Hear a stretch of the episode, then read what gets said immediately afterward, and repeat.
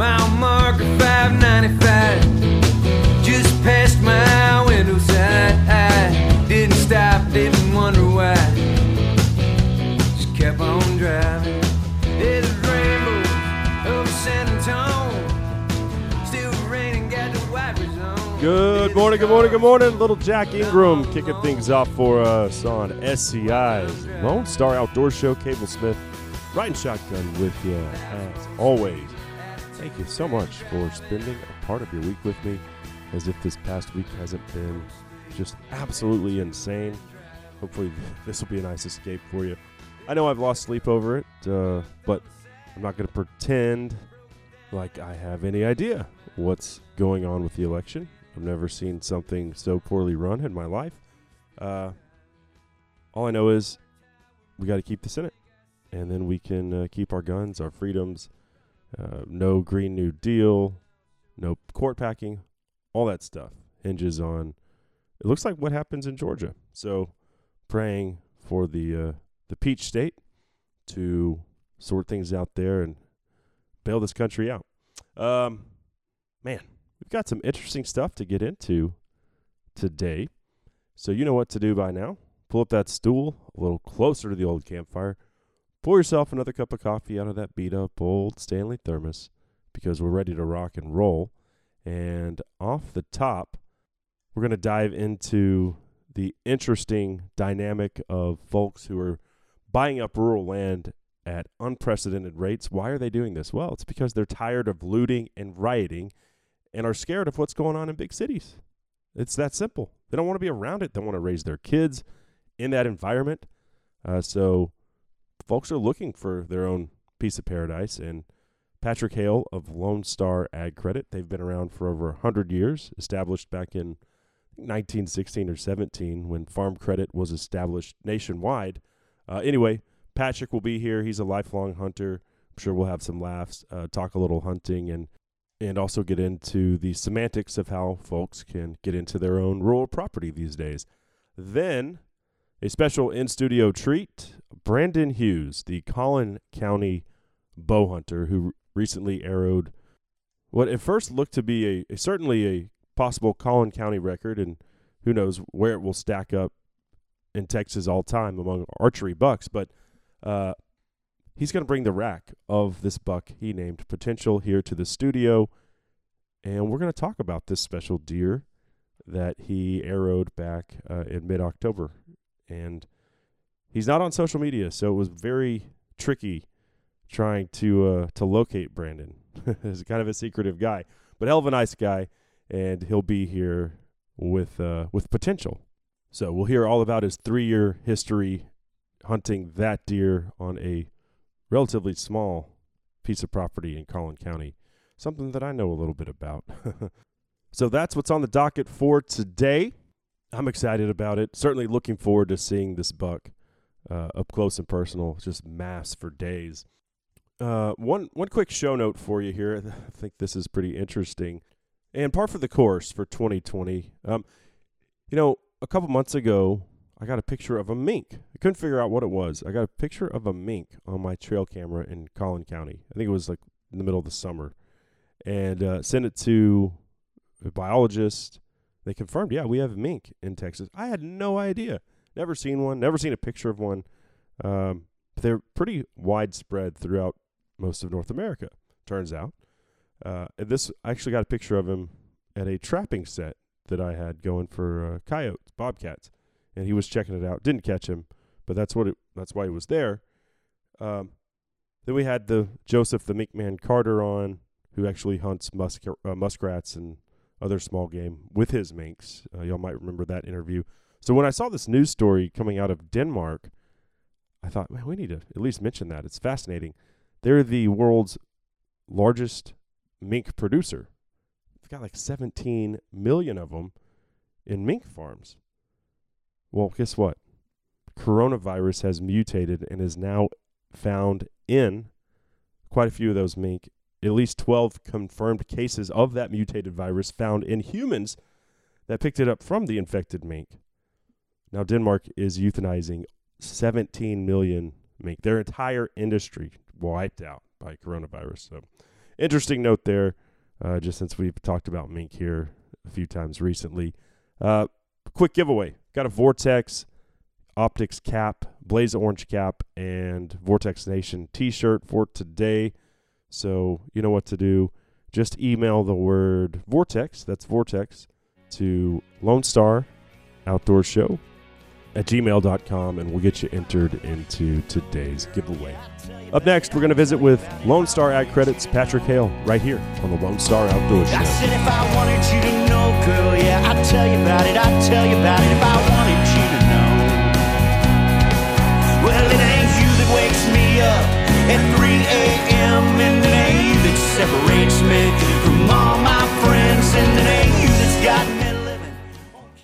The evolution of thermal technology is something that keeps getting better and better and becomes more cost effective for the consumer. And the new Pulsar Helion 2.0 set the gold standard when it comes to thermal monoculars. It's what I've taken everywhere from the backcountry to just walking into a tree stand so that you don't blow out that wary old doe. It's going to give you up to that trophy buck, right? Uh, but it's the uh, the Helion 2.0. It's got the incredible color palette options, user friendly interface, internal recording, and get this you'll save 20% off any Pulsar thermal or night vision monocular or binos when you use my promo code Lone Star underscore PL. That's Lone Star underscore PL when you check out at pulsarnv.com. Hey guys, Cable here for Quiet Cat, the leader in e-bikes made specifically for overlanding, hunting, fishing, and remote access to the great outdoors. Quiet Cat provides outdoor enthusiasts a means of portable, low-impact transportation while providing you with the most reliable product on the market. I own a Quiet Cat, and it has surpassed all my expectations. It's an amazing machine that stealthily gets me wherever the hunting or fishing adventure takes me. Based out of Eagle, Colorado, Quiet Cat is able to put all of their products to the test, making sure your e-bike is built to last. Visit quietcat.com or call 970 328 2399 for more info. Hey y'all, Chris Letzinger, online sales manager at Cinnamon Creek Ranch here, reminding you we're not your typical archery club. We're a one of a kind archery facility with indoor and outdoor ranges, full pro shop, and six different 3D courses. Cinnamon Creek was designed by hunters for hunters. Located in Roanoke, Texas, we have over 200 3D targets to hone your archery skills. Call 817-439-8998 or visit us at cinnamoncreekranch.com to visit our new online store. That's cinnamoncreekranch.com. Hi, this is Governor Greg Abbott, and I want to thank you for listening to the Lone Star Outdoor Show. And I don't wanna think about tomorrow. I don't need anything money can buy. I don't have to beg, steal, or borrow. I just wanna live until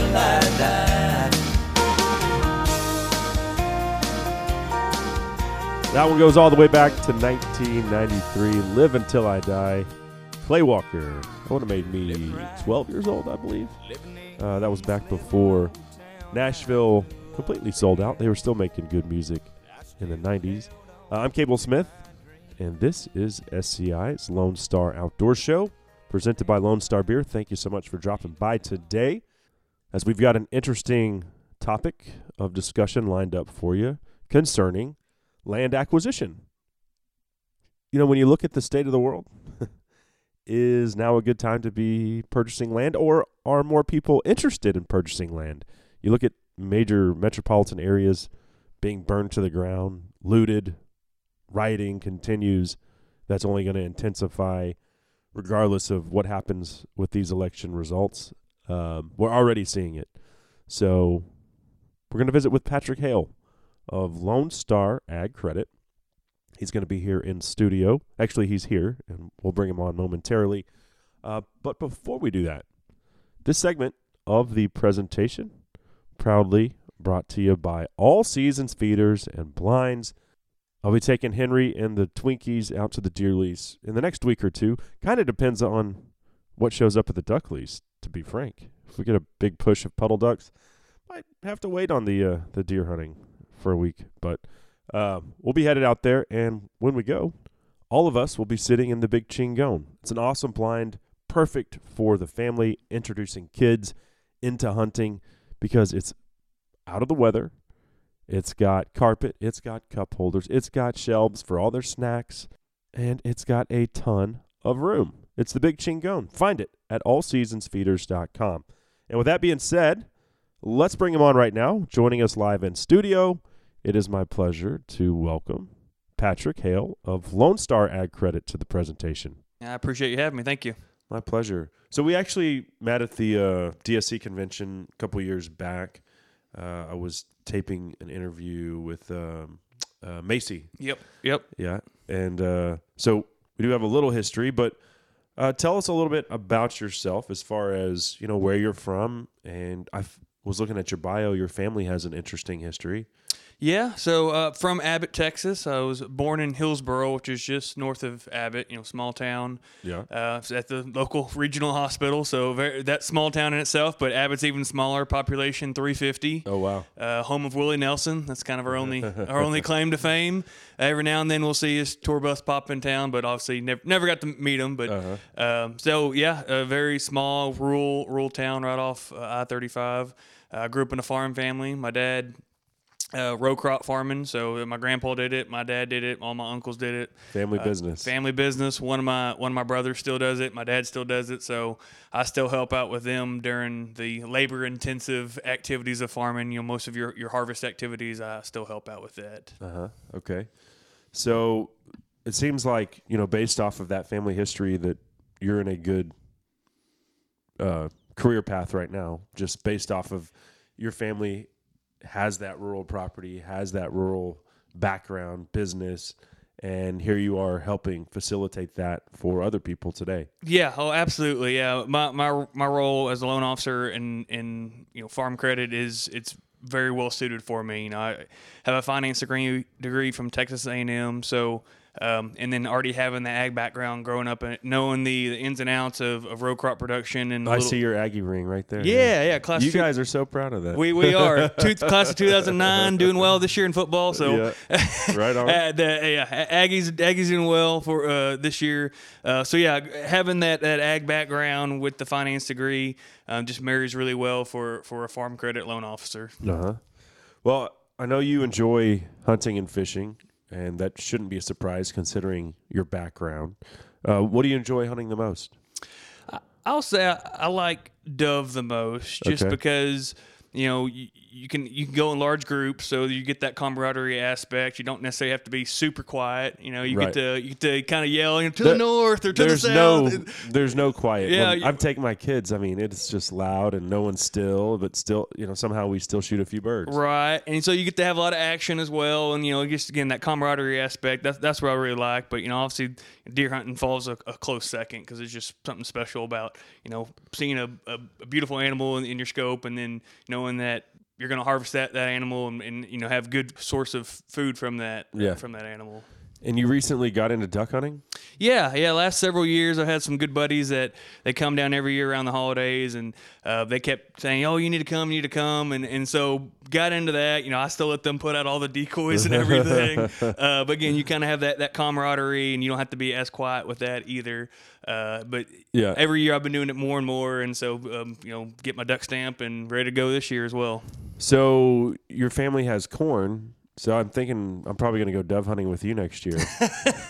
Yeah, uh, be, being a uh, being a farmer, or, uh, being part of a family farm, there are some very good natural food plots uh, for some dove hunting, uh, even even some duck hunting. Uh, so yeah, so your buddies come down and then go to your property. yeah, you know, Okay. th- th- All right. that's So why they that's why they want You and I are going to become pretty good friends. That's why they want to. Abbott's not that far away from It's, me. it's not too bad. yeah, right on. Uh, so how was your dove season? Dove season? Oh yeah. Early on, we got out. You know, we had in, in our area we had that front blow through, and that, with that first big rain, so it kind of screwed up early in the season. But Uh-huh. uh, later on, got to get out. You know, you get five, six birds each time you go, and Sure. you know, get those ready and gonna make some some poppers out of them. So all good stuff. Right on. Well, duck season's almost here. Uh, so and obviously rifle season for deer opens up uh, this weekend. So it's the best time of the year. Yeah, no doubt yeah. about that. Um, let's talk a little bit about what Lone Star Ag Credit really does. They've been they've been in this game for over 100 years. Yeah. Uh, so a lot of history there. And uh, as far as what we've seen in our country over the last seven, eight months, um, I would think that business has to be pretty good with people becoming disenfranchised with the city life, like at a rapid rate. Like we know people are buying guns like out the wazoo. I would think if you're seeing cities being burned down, looting, rioting, that country life, you know, having a rural property is looking pretty good. Looks pretty good. Yes, Yeah. sir. We, we're our business over the last seven months has been exponential. We just, you know, just eclipsed 18% growth. Wow. And, and you know, when your targets, you know, year over year is around five to eight percent, and you're already at 18%. Like it's, and it's a combination of yeah, people want to, uh, they they don't want to be trapped again. If stuff gets sh- shut down or, or whatever, they want to have somewhere to go. They have their piece of Texas they can get out to, enjoy, take their kids to, and, and just relax a little bit. And combine that with the interest rate environment that we're in, it is just the perfect storm of of land lending. So, what is a, a normal interest rate right now in 2020? A 20 year fixed, you're looking at about 4.2%, 4, 4.25% on a 20 year fixed. But, you know, since we are an ag lending cooperative, we do pay a patronage or dividend every year based Yeah. off our performance. So, if the last two years we paid a 1.5% dividend, and then 2020 we're also going to pay another 1.5% dividend based off 2020 performance, we actually just issued an advance on our dividend of 50 basis points, so half a percent that we just issued to all of our stockholders to assist them with for any of those. So, that are, stockholder basically means uh, someone that's lending. you, lending you have you have ownership in the company, so you are a customer, you are a borrower of, of Lone Star Ag Credit, and so we actually this past week just issued half a percent dividend. So basically, just an advance. We know what our net. We have a good estimation what our net income is going to be. So Uh-huh. you know, to help any of our stockholders that may be struggling with uh, with COVID nineteen and, and any cash flow, we wanted to go ahead and give them half a percent now, and then come March, we plan on issuing another full percent. So that'll be Oh, our one and a half percent for 2020. So that effectively lowers your interest rate. So if you're at just say four and a half percent, Now you're at three. now you're at three effectively. Right, Right. right. So the average 2020 fixed rate is about four four and a quarter. So again, that's going to drive you down to 275 effectively. Yeah, I mean, it's been a good time to do um, lots of stuff. Like we refinanced our house recently. Yep. Uh, got like a whole percentage point off. Right. Uh, oh yeah, and we've been doing that as well. we so- didn't even seek that out. I mean, somebody, a buddy, a guy that I dove hunt with, was like, "Hey, I just saved a bunch of money on re- refinanced my house, bought a new truck." You know, like Yeah, right. Uh, I was like, It's like, okay, well- so tell me a little bit about this, because usually, you know, my wife's the one that she, if she died, I wouldn't know how to pay a single bill in this place. I have no idea. She handles all that stuff. I try to run my own business and have a hard enough time keeping up with that. So, uh, God bless her. But yeah, so I, I mentioned to her, I was like, hey, Jonathan just saved a bunch of money refinancing his house. And sure enough, uh, kind of piqued her interest. And next thing you know, we were saving some cash. We we uh, we did the same thing with our house. We're also doing ranch equity loans as well. People who who have you know their their ranch and they want to just have a little bit extra cash to, to maybe weather the storm. Yeah. They're pulling a little bit of equity out, out of their ranches. So similar to a home equity loan, we're doing that with with ranch loans as well. Okay, right on. What uh I mean, I hear the term no size property is too big or too small. What's what's the average size property people are looking for? And I know that's totally based on their uh, financial situation, uh, but I don't know what is what do you guys deal with most frequently? Sure. So, you know, our current state where again a lot of city folk are trying to get their piece of Texas, they're they're more comfortable with the, you know, anywhere from 10 to 40 acres. That's really what they're looking for. It's really a good size for them because anything bigger than that, even 40 acres plus, I mean, that's going to take a lot more management time that they typically won't won't have. But anything smaller than that, they typically have the additional resources to help improve that property, put fencing around it, put a few cows out there and what or livestock, whatnot, Yeah. and go be able to enjoy it. Uh, anything bigger than that, it, it takes too much upkeep uh, for them. So around that, that 10 to 40 acres is is what we're seeing a lot of right now. But again, th- those individuals looking for their their game ranches, they're just you know kind of weekend getaways. Um, you know, 200 plus acres. We're we're seeing quite a bit of those as well. Okay. Well, you mentioned cows. So what? And everyone is familiar with ag exemptions. We put mm-hmm. cows on our properties to you know have to pay less taxes. Right.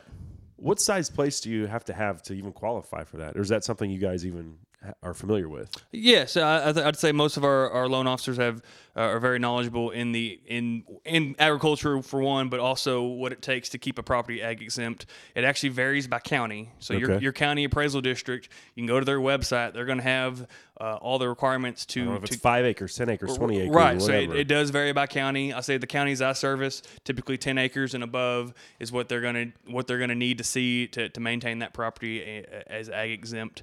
Um, but each each county will have qualifications, and you just got to go to their their county website and, and see what requirements they're gonna uh, you know what they require to keep that property as as Okay. ag exempt. I mean, I think most deer hunters are familiar with having cows on their on their lease, or Yeah. or if you're the landowner, you want the ag exemption. Uh, the worst I ever experienced was damn horses. I had a place in Oklahoma. Forget cows, dude. These horses literally chewed my truck apart. Every panel had horse like where they took their Mr. Ed front teeth and just stuck sunk their teeth into it and drug it across. It was like four thousand dollars in damage. I took it to uh, Allstate, and they're like, "Say what happened to your truck?" I was like, "Horses ate it," and they're like, "We've never had this before." But you were in good hands. Right, I was. yeah, yeah, I was in good hands. Uh, so mayhem from horses, but I would say horses would be a a, a, a more expensive ag exemption to, to upkeep. Uh, can go- you even get an ag exemption for on horses? I don't So- know. so- some don't. Some some cities don't allow it, or some counties don't allow it. I mean, Um, these horses should have just been hauled up and just taken to the glue factory. They were so terrible.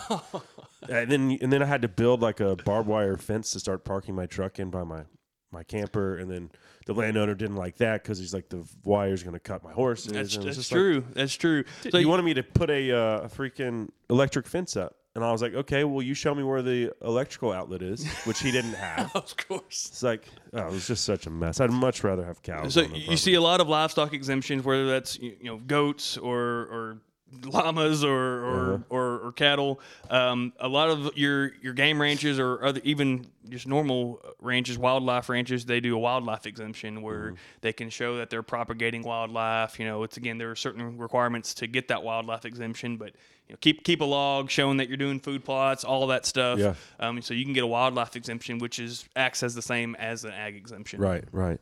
Uh, no, tell me a little bit more about your background. We were talking off the air about. I know you like to varmint hunt, and growing up in a small Texas town, I imagine a lot of times that's just driving roads with a with a spotlight and say, "Oh, look at the jackrabbit." Yeah. Oh, yeah. We definitely played some critter critter Uh-huh. growing up, but uh, we'd also go walking out in the pasture and and you know just walking around shooting squirrels and rabbits, and we'd take them back and. Uh, my, you know, ask my grandma, you know, can you cook this for us? And so she, she would make a stew out of it, and so that was always, always some pretty good stuff. Um, but yeah, did did uh, in a small town, there's not a whole heck of a lot to do, so you try not to get in too much trouble. But sometimes that's uh, you know, it's doing a little spotlight and you know, pr- some predator predator control. Yeah. Have you ever actually sat down and like compared jackrabbit to cottontail? Like when you have you eaten a jackrabbit? I have. It's not my favorite. Cottontail's way better. I- I'll say I have, but it was more of like a, an event where they had a lot of more Oh, yeah. exotic game that you could eat. Um, Uh-huh. I would say it's probably a little tougher than, than, than a cottontail would be, but Yeah. I, I just have, you know, side by side comparison, I haven't, haven't done that yet. Cottontail is delicious. So I, my wife and I lived in Texarkana. My first job in radio. We got married, basically packed up all our crap and moved there. And I was working uh, at a small um, station, you know, on air stuff. Uh, had to get out of Dallas to get on the radio. It was so competitive here.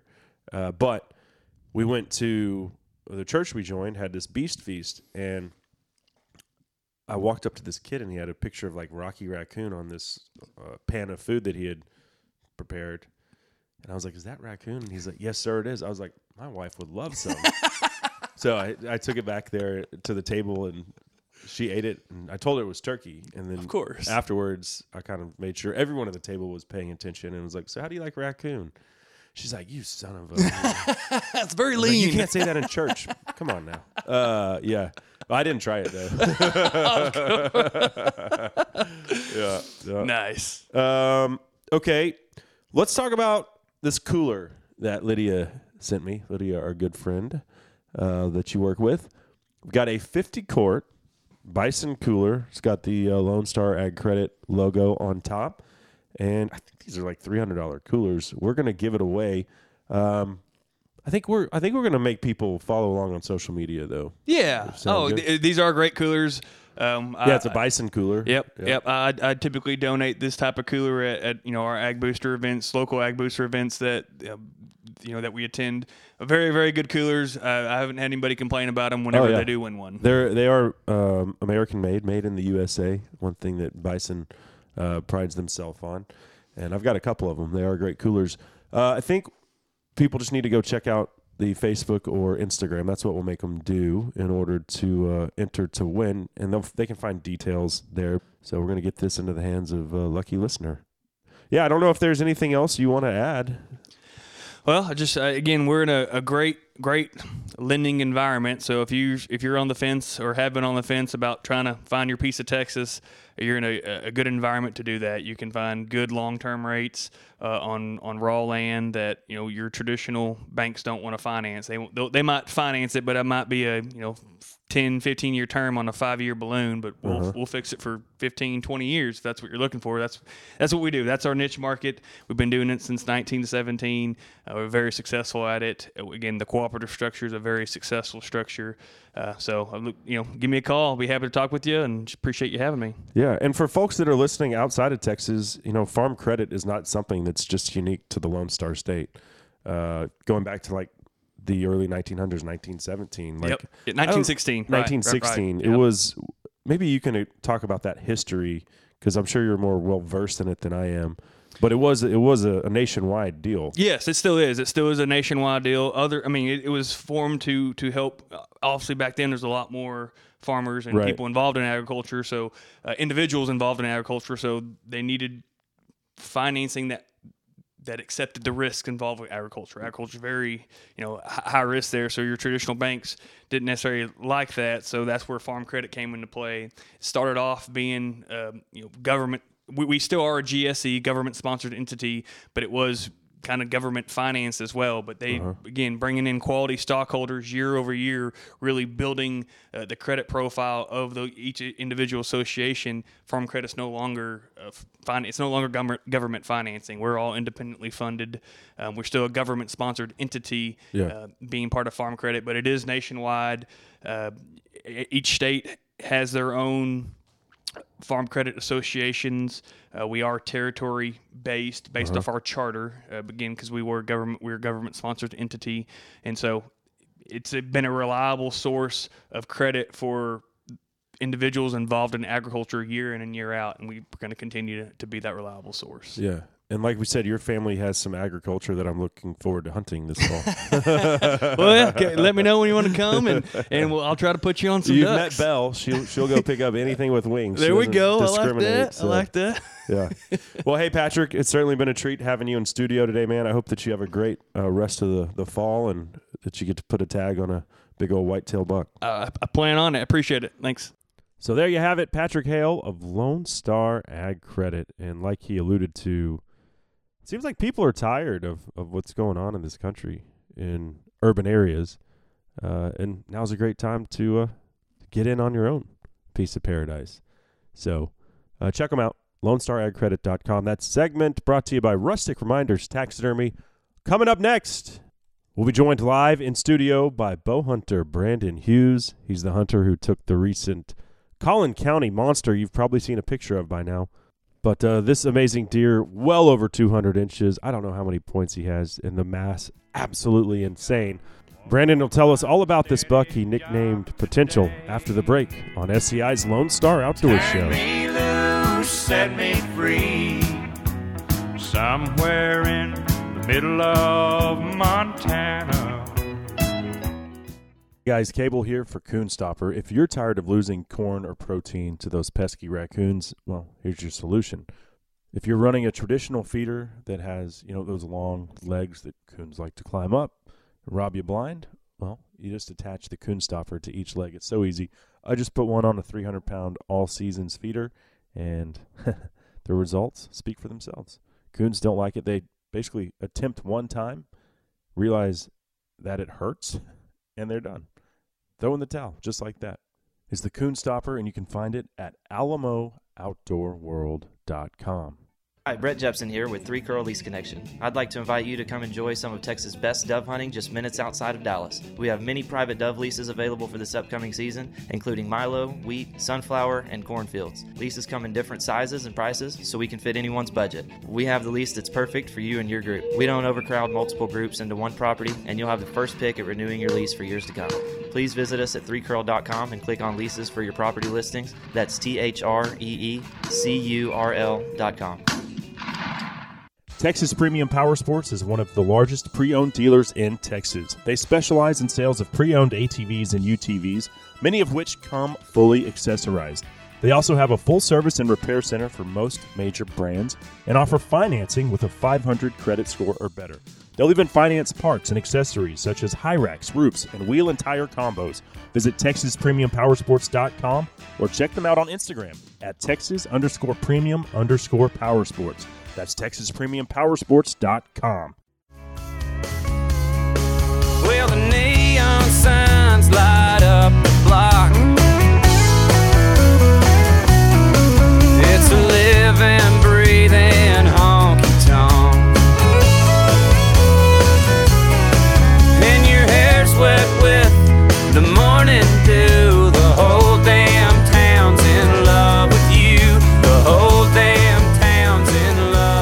Little Turnpike Troubadours bringing us back on SCI's Lone Star Outdoor Show. Cable Smith here with you.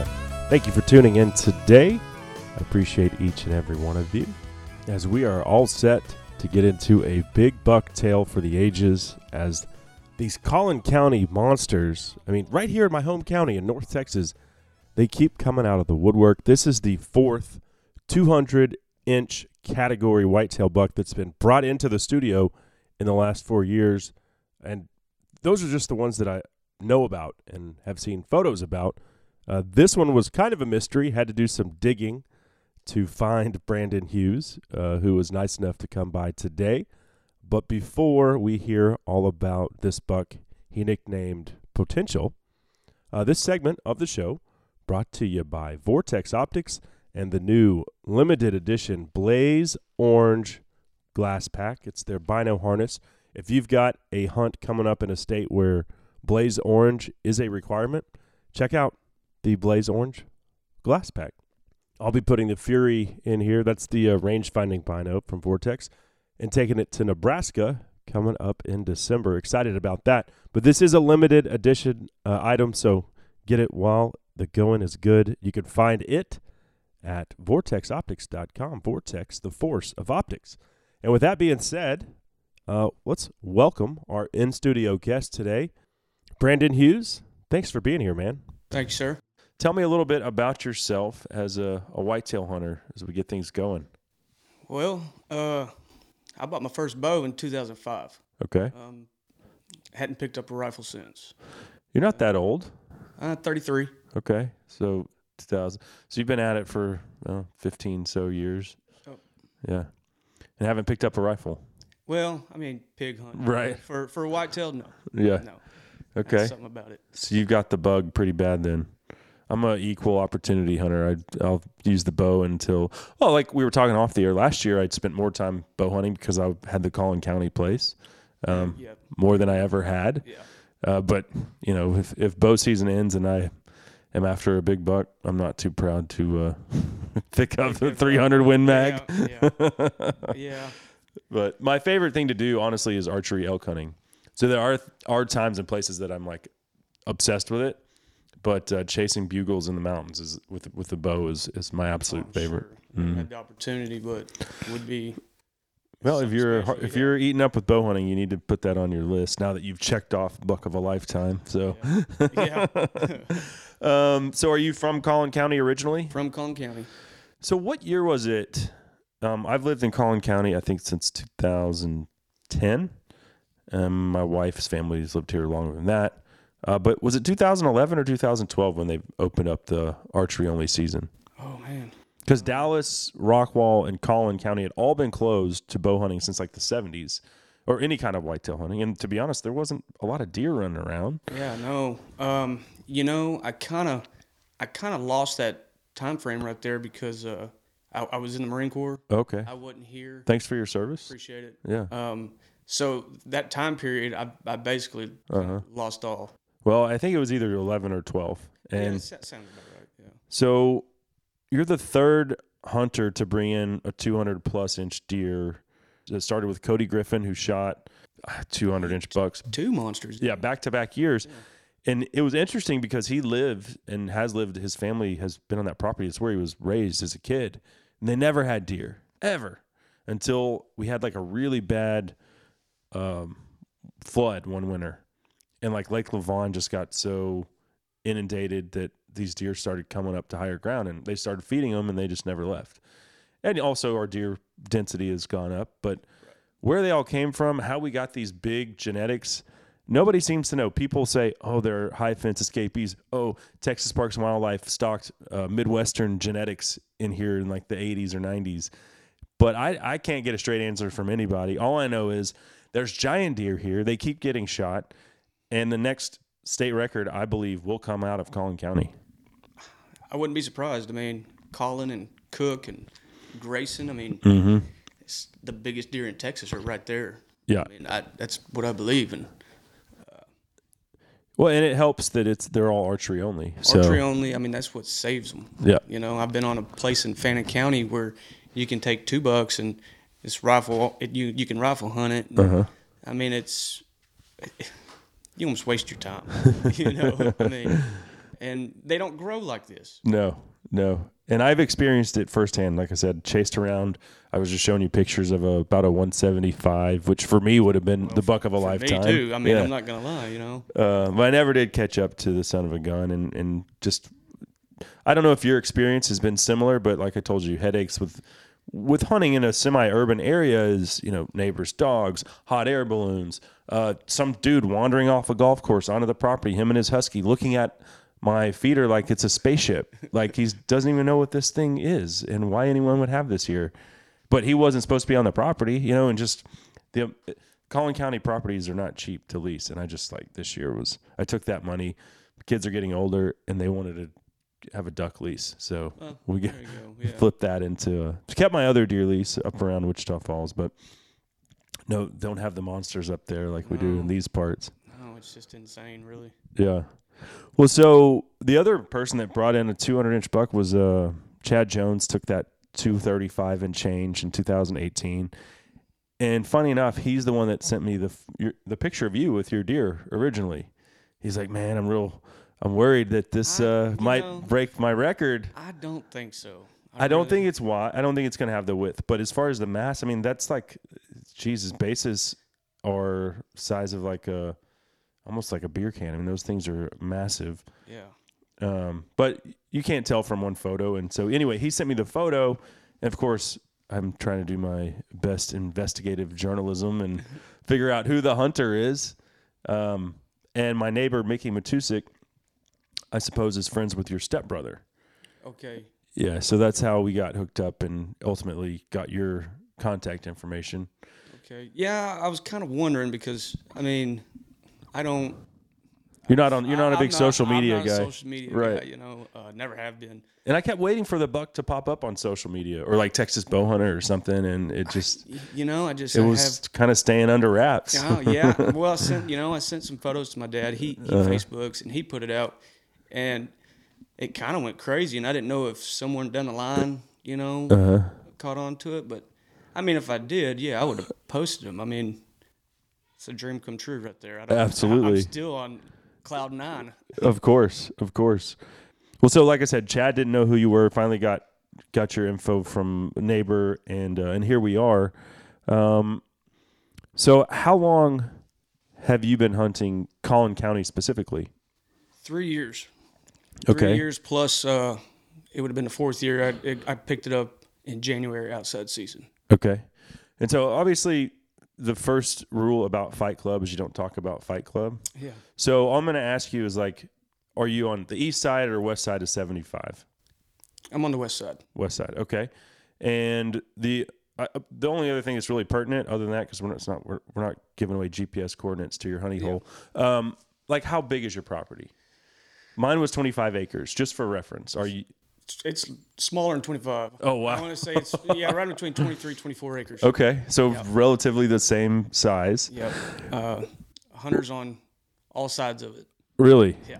So, and I I knew for a fact that other people were getting pictures of this deer because when I posted on Instagram, the, oh, this young guy, I feel bad for him, but he was like really butthurt. He was like, "Man, that was like my dream buck." I was like, "I understand, but also you got to be happy for the hunter that Yeah. took him." Yeah.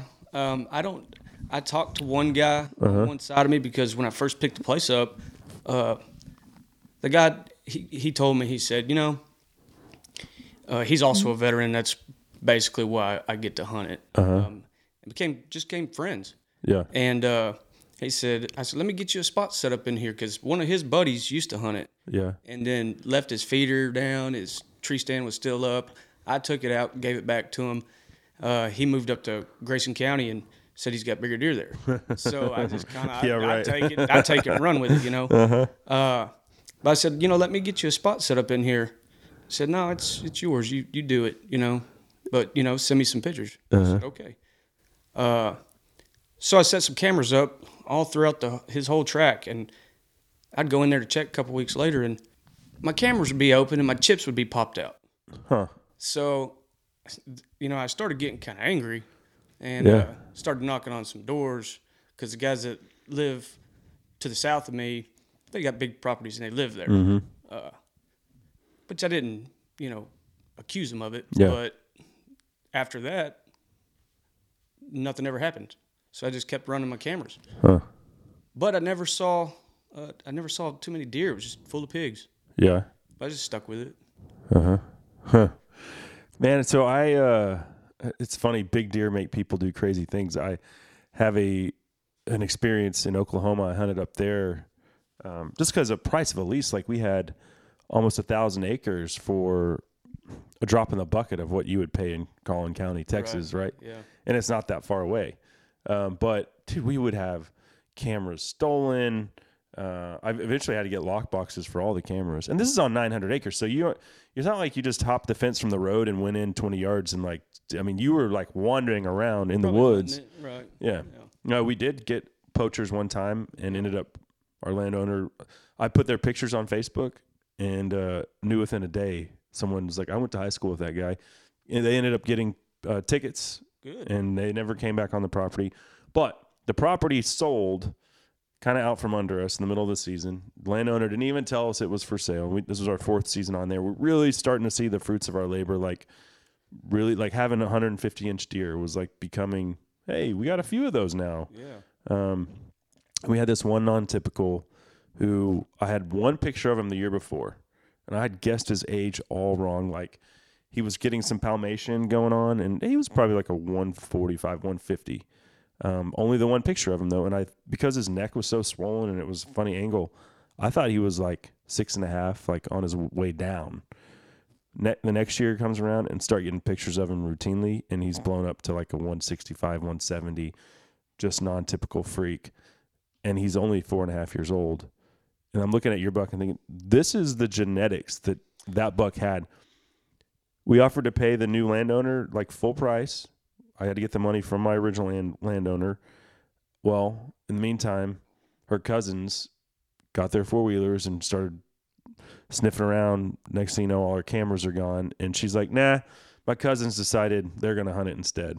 they got it. They got pictures of that deer. Yeah. And they're like, "Screw those guys," you know. So it's the way it goes with big big With bucks. big deer, yeah. hmm Yeah. It's, Well, luckily not the case with your landowners. He was like, "Man, it's all you. Go get him."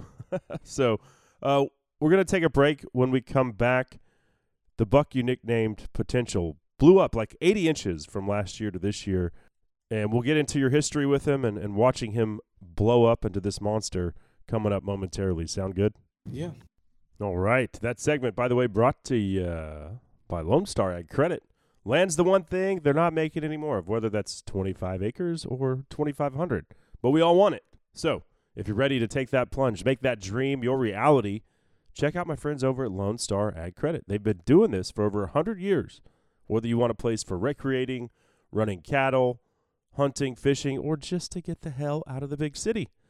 Go to LoneStarAgCredit.com for more info. We'll be right back with more on the latest Collin County monster to fall to an archer's arrow right here on the Lone Star Outdoor Show. A gasoline and matches.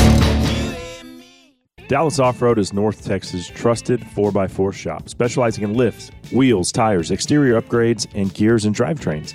I recently took my factory Z71 Silverado into Dallas Off Road, and they handed me back a lifted beast of a truck that will get me around the deer lease or just as easily tackle a perilous mountain road on my way to a backcountry elk hunt.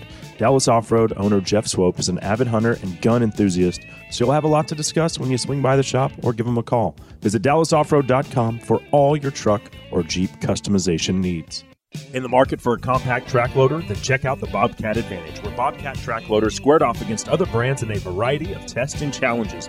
Whether you're looking for performance advantages, uptime protection, or quality design, Bobcat compact track loaders are the best built machines in the industry. But don't take our word for it. Watch the videos at bobcatadvantage.com or see Bobcat machines in person at Bobcat of North Texas in Lewisville, Fort Worth, Cedar Hill, Longview, McKinney, Paris, and Sherman. Visit bobcatofdallas.com today.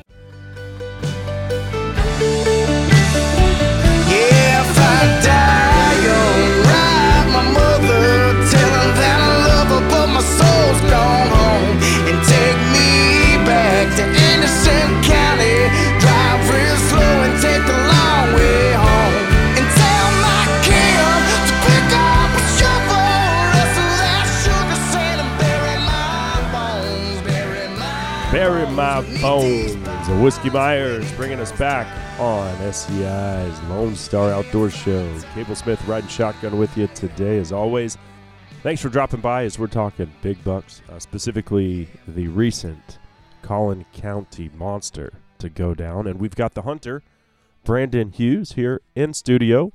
We're going to pick it back up with Brandon in just a second. This segment, though, brought to you by SCI, who, as an organization, are doing amazing things, not only internationally, but domestically, right here, boots on the ground in North America when it comes to hunters' rights, hunter advocacy, and, of course, conservation. I encourage you to think about becoming a member of SCI. For more info, you can find us at safariclub.org. Uh, with that being said, let's pick it back up with Brandon Hughes. Brandon, I want to know a little bit about your history with this deer. You were on this place, I think this is your fourth season. So, when did you first become aware of this buck that ultimately you would nickname Potential? Um, two years ago, Uh huh. and he, I would have never guessed this. Yeah. Last year, I wouldn't have guessed this. His from his brows to the trash he has on the inside, Uh huh. were all there. Hmm. But he was 80 inches smaller. Really? Yeah, it's, it's insane. So, last year, what do you think he would have scored? Probably 130, 130. I think. That makes me even more mad about that Oklahoma buck. He probably would have been 220 inch deer. Well, it's kind of funny Those bastards. whenever whenever I first saw him last year, I mean he was he didn't have the the trash up on his main frame, Mm-hmm. but he had real deep. uh Did he have the palmation? No, No, really. nope. He just I mean he had this exact number right here going on. Huh. He would just had real huge blades that went through both sides On his off his main beams. off his mains. Yeah. Uh huh. Um. So was he like an eight point or? Uh. Well, he had a he had a split G two on his left side here. Okay. which he does now too, but it's broke off. And uh, last year he broke it off, and I think could have been maybe what saved him. You know, because I had a cousin who hunted a couple properties down, and he had pictures of them, and you know we talked. I hope nobody shoots that deer. I named this deer Potential uh-huh. two years ago, just thinking that he was going to be this stud. What did he look like two years ago? Uh, to give you that idea that oh, that's gonna be I, he wasn't like a basket rack, but he's he was small, but he uh-huh. had a whole bunch of stuff going on the inside. okay. So last year, Let him go. Let him uh, grow. let them go, let them grow. Mm-hmm. Uh, and last year, uh, I was actually hunting a different deer, and they showed up together. I hear some thrashing and crashing coming in behind me, and so I start getting turned around, getting my bow ready, and and sure enough, it's him. I mean, he comes down and he's sniffing my tree pegs, and looks up at me, and I I swear I could see the veins of his eyes. Huh. And I was joking about it with a buddy of mine. I said, "Yeah." He said, "Well, you saw potential?" I said, "Yeah." I mean, he was sniffing my tree peg. I gave him a wink and told him I'll see him next year. but I, it was all jokes aside. I didn't have any in, intentions on killing the deer. Uh, I was just sitting for fun. I didn't know what was going to show up. So then this year, uh, he comes in. And you had trail camera pictures of him all three seasons. Mm-hmm. Okay, Yeah. nice. Um, yeah, I'll, sh- I'll show you one here in a little bit. Okay. Uh, the one last year, it's a perfect picture. Hmm. And they, you put them side by side, uh, other than what he put on, Yeah. you're going to say, okay, Huh. it's crazy. I mean, I don't even know what to say, really. Well, let's just say that it's a freaking monster. He's a giant. And then, and it's not. I mean, it's you know, uh, very rarely do I like to like touch someone else's deer, but this is one that I'm like, man, this is uh, too impressive not to kind of just fondle it a little bit. yeah. Uh, I, yeah, it's like whenever I first saw him in Velvet Pictures, uh, I said, there, there ain't no way. But like I said, there was another deer I was hunting last year, Uh-huh. and I thought it was him.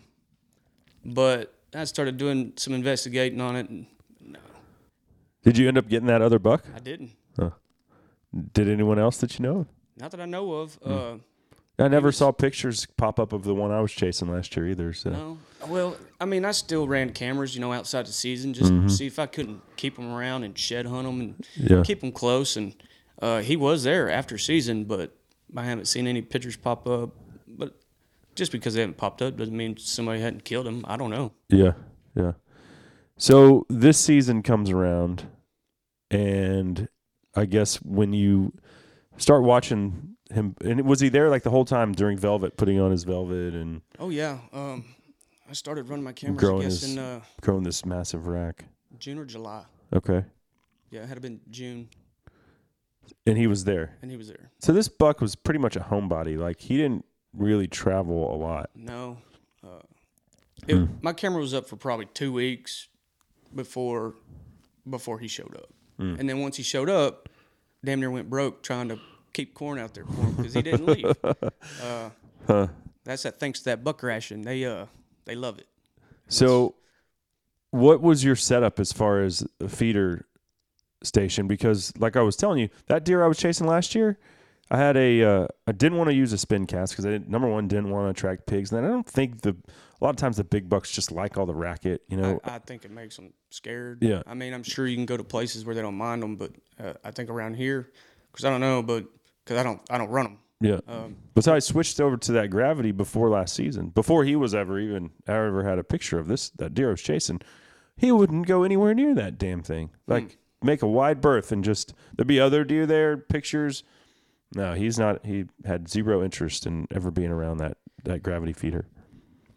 Yeah, um, I used the Moultrie feeder Mm-hmm. last year. Just the ones that I don't even know they they might fit 35 pounds of corn in it, Mm-hmm. and uh, strapped it to a tree. And uh, this deer last year ate out of it all the time. Uh, and then I had such bad pig problem that I mean it was ruining my hunts every time I'd go in. Uh-huh. So I moved it like 60 yards this year.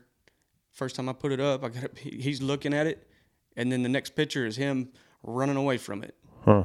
Didn't come back to it. So what I did was I moved it on the inside of uh, a fence. It's a uh, he's got like half of his place fenced off, where he's got a, some ag animals to keep a, a ag exemption. Right. You know, well, Uh-huh. he got rid of them, so I moved it, and he's still he's about to replace them, but I took advantage of them not being in there, and I just put corn on the ground. Mm-hmm. That's all I did. The biggest buck that I've ever killed, free range buck I've ever killed, it was a 142 I shot in that place in Oklahoma uh, with my bow. Same thing. He would come into hand corn all the time, never interested in a feeder. Yeah. They just feel it gives them a sense of comfortable or something. security. Yeah. Yeah. Yeah. Um, a lot of bucks don't like sticking their head. I don't think in a in, in like a gravity feeder trough either. Right. Um, kind of makes them vulnerable. They can't see everything that's going on around them. Um, so that's interesting. So you were hand corning this season, yes. okay? And he's coming in pretty regularly to it every day. Every day. So you've got him patterned.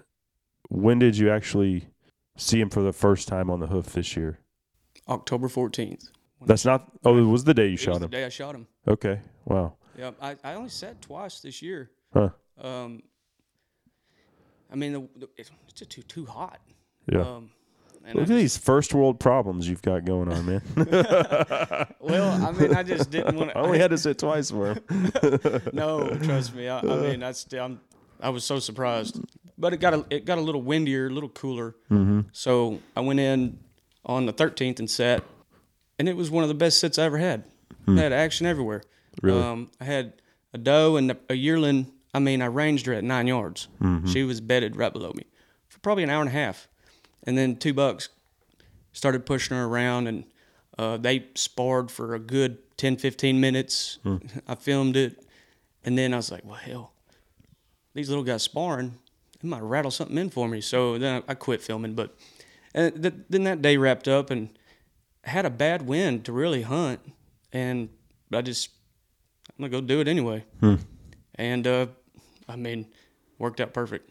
So you said you had a bad wind. How did that play into you being able to stick an arrow in this guy? Well, I said I'm not gonna hunt any south winds. I can't do it. Uh-huh. And sure enough, we had a south southwest wind, and I just said, "Hell, I mean, I'm gonna go in there." So I took off work early, got showered up, and went straight in, and uh, had the same doe, and little bucks came and pushed her off. I mean, it was like a reenactment of the day before. Huh. And then, not 15 minutes later, uh, I hear some crashing coming in from the north side. Well, with the south wind, I just I was like, okay, no way. I'm not even going to see what it is.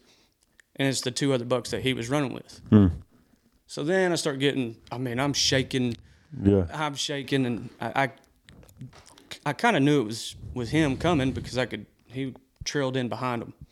So for oh man, it seemed like forever, but it was probably only like five minutes. He sat there and paced back and forth on that fence that I had moved into Mm-hmm. and 10 yards from me when he finally jumped over the fence and came into my lane. But both sides of the fence are your property. Yes. Yeah. Yes. And so you just you didn't have a shot No. I because had, of the fence. Yeah, I, I had to my east, to my direct north, and then to my west. I've got three lanes cut in there. And, and it's kind of like my northwest, I guess. And I got like these big vine trees. Uh-huh.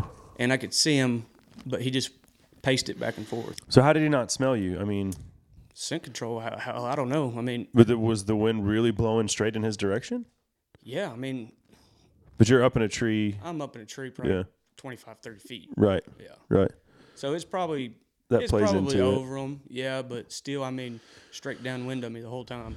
I mean, that's the only thing that it had to be because I, I, I believe that you can take certain measures to lessen your your scent imprint. I don't think you can ever become scent free as a human being. We just smell too much. Like Yeah, I mean, deer's hell- uh, no- nose is just too good. Yeah, and I and I walk, you know, probably 200 yards to get to my tree, and it's Mhm. 85 degrees outside. Yeah, Do you I use any kind of scent control? Like um, last year, I was putting a bunch of uh, doe estrus on my boots, walking in and out. Nope, I don't do any of that. Mhm. Um, I like the uh, just straight like autumn smelling, any like earth smelling scent. I don't even have a particular brand really. Well, shoot, man, you might be getting sponsors lining up after taking this buck. So uh, we're going to do this. We're going to take a quick break. we'll come back and hear the details on how the buck you nicknamed Potential ultimately met his end. Uh, that segment of the show brought to you by the Pulsar Helion 2.0 thermal monocular. So easy, my seven year old can use it. That's right, Henry took the Helion while dad used the Thermion, and we got after the hogs, knocked down a, a 220 pound sow the other day. Uh, his first time really being a part of the hunt with the thermal. He absolutely loved it. User friendly, it's got internal recording, the whole nine yards, the color palette uh, options that you love from Pulsar, that you expect from Pulsar. Um, check it out. It's the Helion 2.0, and you'll save 20% when you use my promo code Lone Star underscore PL when you check out at Pulsar's website, uh, pulsarnv.com. That's where you need to go. We'll be right back with more from Brandon Hughes on the Lone Star Outdoor Show. She just caught the Jamestown ferry It's not a hot day January like she said it'd be if she ever left me. Texas Premium Power Sports is one of the largest pre owned dealers in Texas. They specialize in sales of pre owned ATVs and UTVs, many of which come fully accessorized. They also have a full service and repair center for most major brands and offer financing with a 500 credit score or better. They'll even finance parts and accessories such as high racks, roofs, and wheel and tire combos. Visit TexasPremiumPowersports.com or check them out on Instagram at Texas underscore premium underscore power sports. That's TexasPremiumPowersports.com. With city life seemingly getting crazier by the minute, the thought of moving out to the country is looking more appealing than ever. And Foster Farm and Ranch has been recognized as one of the nation's top ranch brokerages the past two years. They have listings in 22 counties and counting and are truly a statewide entity. Foster represents buyers and sellers from all walks of life farmers, ranchers, hunters, doctors, lawyers, investors, and possibly you. You can find them on Facebook, Foster Farm and Ranch, or Instagram at Foster Ranch Sales. Of course, fosterfarmandranch.com, the website, or call Chad at 830 776 3605. This is Randy Newberg with Federal Premium's Fresh Tracks with Randy Newberg. Thanks for listening to the Lone Outdoor TV show, radio show. yeah, just the Lone Star Outdoor Show. You won't you come home to me in Texas? I got a new dress I can't wait for you to see. We can dance through the night, make love under the stars. I wonder where on earth Cable Smith welcoming everybody back to SCI's Lone Star Outdoor Show presented by Lone Star Beer. Thank you much for tuning in today. I do appreciate it as we are visiting with Collin County bow hunter Brandon Hughes on the 200 and who knows, uh, something odd inch non typical monster he arrowed on October 14th. And we're going to get back into that story in just a second. But first, this segment brought to you by First Lite and the Ash Gray lineup. You know, sometimes gray is exactly what you need, depending on the environment. I mean, when you go to Africa, the PHs all wear muted tones grays, tans, olives. They swear by it. And that reality has not been lost on First Lite. So they've pretty much got the entire lineup available in ash gray. You can check it out for yourself at firstlite.com. First Lite, go further, stay longer. All right, picking it back up with Brandon Hughes as we're finally going to hear how this big buck, nicknamed Potential, met his end. Uh, Brandon, you know, you talked about how you'd set up a feeder. Last year, he was very comfortable with that. This year, didn't really seem to want to be close to it, so you started hand corning, to which uh, he really seemed to prefer that. Uh, it's the morning of October 14th. You've seen the buck. Explain to us exactly what happens from this point on. when he when he hopped the fence, he was facing directly at me, and uh, he had the two other little bucks there. He turned and pushed one of them off, and him and one other little buck was just sitting there. It was probably six, it's like six forty, Mm-hmm. and it was seven oh three when he turned broadside.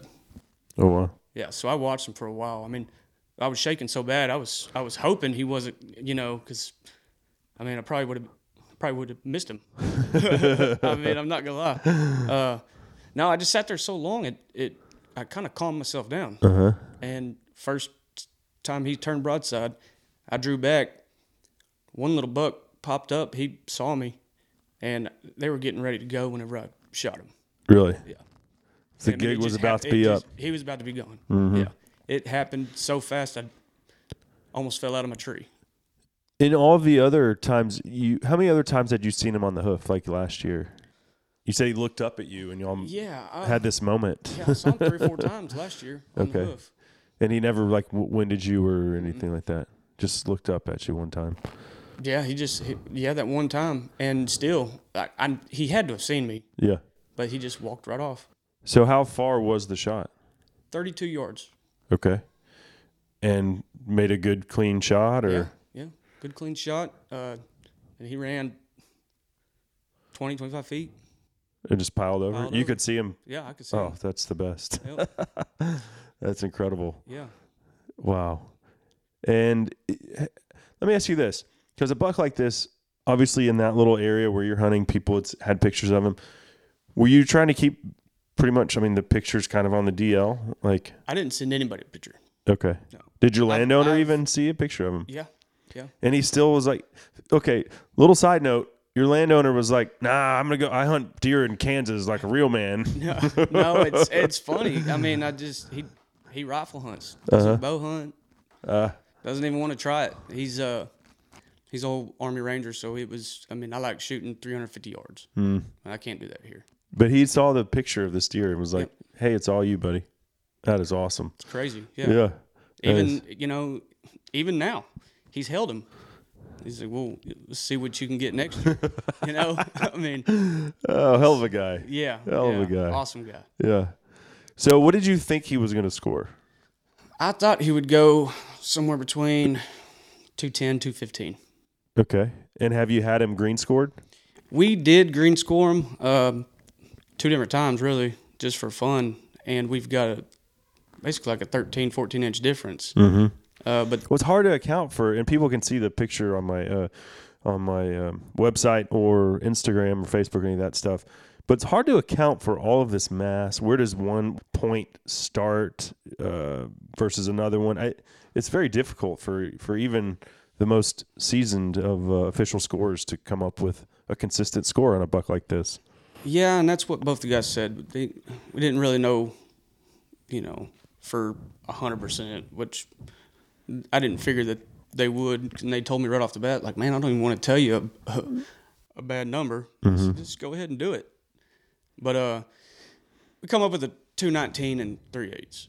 Okay, two nineteen and three eighths, and then the other score was significantly less. Significant, yeah, two oh six. Yeah, so who knows what it's really going to do? I, I don't know if it's going to have the width to catch Chad's buck, but it's very different from Chad's buck in the fact that it does have all this palmation and all this mass. Um, Yeah, you know, I got a buddy, and we sat there. Of course, we just, you know, neither one of us would put our hands on anything like this, but we we definitely sized it up with Chad's buck, which is Mhm. unbelievable deer. Yeah. Uh, and we we said probably his his width, he's that's where he's gonna get it. I mean, probably 10, 12 inches. We were- we were thinking. yeah, yeah. But we'll, I don't know. We'll see. Well, it's a hell of a deer. I don't think we'll see another one this size come out of Collin County this year. You never do know though, because they the big bucks keep going down uh, in this area for whatever reason. And it was interesting because I sent the picture to Cody, who killed the two 200 inchers, and holding.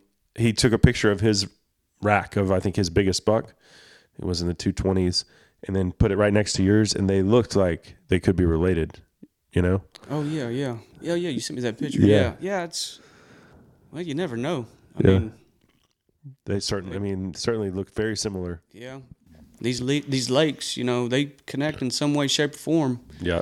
Um, not to mention, the biggest thing in Collin County is construction. You know, and something, you know, creek bottom goes down, housing additions, whatever come up, they got to go somewhere.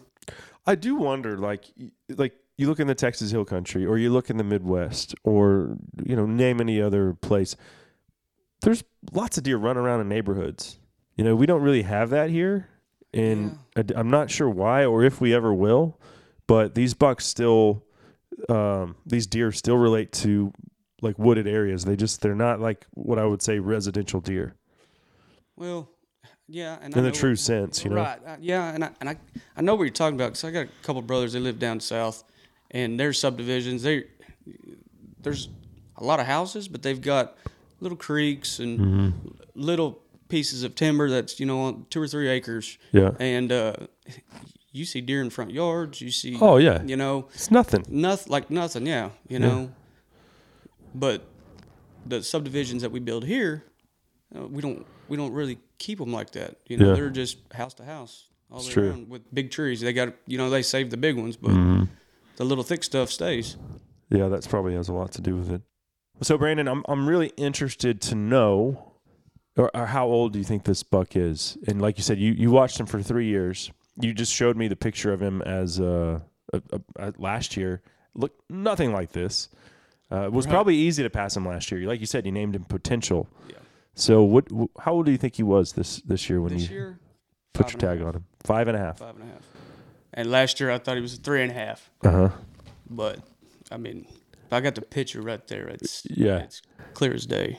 In our initial phone conversation, you told me that it was still very hard for you to shoot him this year. Yeah, because uh, I mean, first of all, I don't know how you can pass up a 200 inch deer. You can't. Uh, You can't on you 25 can't. acres. You can't. It's too pressured. Uh, But as much as I would love to have seen this deer to get into, you know, six and a half, seven and a half years old, Right. would have been something special. Mm-hmm. Uh, More special. He's More spe- already he's pretty already- damn special. Yeah. uh, and that's why the, from the first time I saw him, it's, it's man, deer's got potential, and that's what it's stuck with. And uh, that's what's last year when I, I thought he was, you know, three and a half year old, Uh-huh. and then he comes back right here. I was thinking he was a four and a half year old, Yeah. and I just if he could even make it to a five and a half year old, but I I, see the difference in it. So, uh, you know, he could have been 230, 240 if he made it to seven and a half. But like you said, Well, with that who jump- is going to pass up a 200 and potentially 20 inch buck just because if you owned your own thousand acre place and you had that deer on there, sure. Yeah. Slam dunk. No brainer. Okay. Well, Yeah. it would still be hard, right? Yeah. Coyotes could get him. Another buck could gore him. fighting? Yeah. Nature takes its course. It would be difficult to do, but you could do it and still probably sleep at night. Like, you just can't pass this yeah, up you know, and it's funny you said that because whenever I, I when I when I thought about it over and over, I was watching the uh, Midwest Whitetail with Bill Winke, and he's got a guy. Bill was there. just on the show like two weeks ago. Oh, really? We were talking about the pre-rut. Yeah, Man, I love that Chase Yeah. November. It's, it's I mean, I he's got a reruns. wealth of knowledge on hunting big bucks. yeah, Yeah, he's he's awesome. Mhm. Uh, he he's got a guy on there. I guess it's just called Mike's blog, and he had a deer that he named Prodigy, Mhm. and it was a 200, little little over 200 inch deer, and uh, he passed him up, and he's Hmm. hunting on, I think it was like 200 and something acres, Hmm. And then he started thinking about it and had another encounter with him, and just out of reaction, shot him Hmm. and said, you know, I thought about it, but 200 acres, somebody else is going to see this deer. And Yeah. so I thought about it, and I was like, okay, you know, he's got a good point. Uh, yeah. But that's not to say if if I saw him, I wouldn't have. Obviously, I yeah, I'd draw back on him. Well, it's a hell of a deer. I don't know. Do you have anything uh, on camera that's getting you that still's getting you excited, or like once you've like I caught a ten pound bass three springs ago now, and I just like all my anger at bass just kind of just fizzled out. Like now, my, my dad's like, "You want to go bass fishing?" I'm like, "Ah, not that mad at him anymore, Yeah. Dad. Let me know when you catch a ten pounder." Well, the thing is, like my wife, uh, she's got so many projects for me that I'm not going to do in the summertime. I work too much. and It's too hot, and so tell her, yeah, when I get some time, you know, during during deer season when it's cooler, or after deer season, she lets me do what I want to do. But Mhm. as soon as I bring him home, it's like, okay, now that my projects are starting to just, Uh-huh. I mean, one after another. I honestly haven't even really felt like hunting. Yeah. Yeah. Uh, like I said, I got that Fannin County place, and Uh-huh. they don't grow deer like this. No, absolutely not. People hunt like that, hunt for a buck like that their entire lives and never even see one, much Yeah. less have the opportunity to uh, stick a broadhead in it. Oh yeah, yeah. Well, and the thing is, you know, I the uh, my buddy that I mean, we we hunt hog tournaments together and stuff Mhm. outside of season and and whatnot. I t- he, as soon as I texted him, it's like, geez, he's down. He was hunting. He said, "I'm getting out of the stand." And it didn't, didn't even skip Uh-huh. the beat, you know. And I said, "Well," I said, "I want to go over there and grab him." He's like, "Well, will you just wait for me?" so I waited. I waited, you know, 35, 40 minutes before he even got to where I was to walk in there and put my hands on him. Uh huh. I, I can't stop smiling, you know. I would. Uh, yeah, I don't blame you for that. Yeah. Y'all check out the photos. Awesome buck, and uh, it gives me hope if I ever get back on a small little place like that that it, it could still happen for me. So, congratulations, man. Thank you, sir. So there you have it. Brandon Hughes and the buck named Potential. And I truly believe the next Texas archery record will come out of uh, Collin County. No doubt about that. There's just too many big deer getting shot every year. So certainly a glut of riches uh, for the North Texas area. That segment brought to you by the StealthCam Fusion wireless cell camera, the most affordable and user friendly. Gone are the days of having to type in some serial number and IMEI number from a, a, a SIM card. No, no. Now you literally just take a picture of the camera's QR code and it's scanned into your app. So simple. It's the Fusion. You can find it at stealthcam.com. Uh, unfortunately, that is going to do it for today. We are out of time. Thanks to Brandon as well as Patrick Hale of Lone Star Ag Credit. We'll do it again, same time, same place next week. Do want to say thanks to all of our sponsors for making this show possible. Thanks to you, the listener, for being a part of SCI's Lone Star Outdoors Show. Until then, I'm Cable Smith saying, y'all have a great week in the outdoors.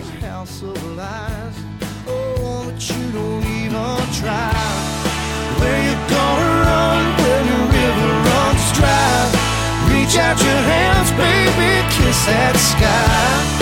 Who you gonna call when it gets rough? Try it all alone, but you're never gonna be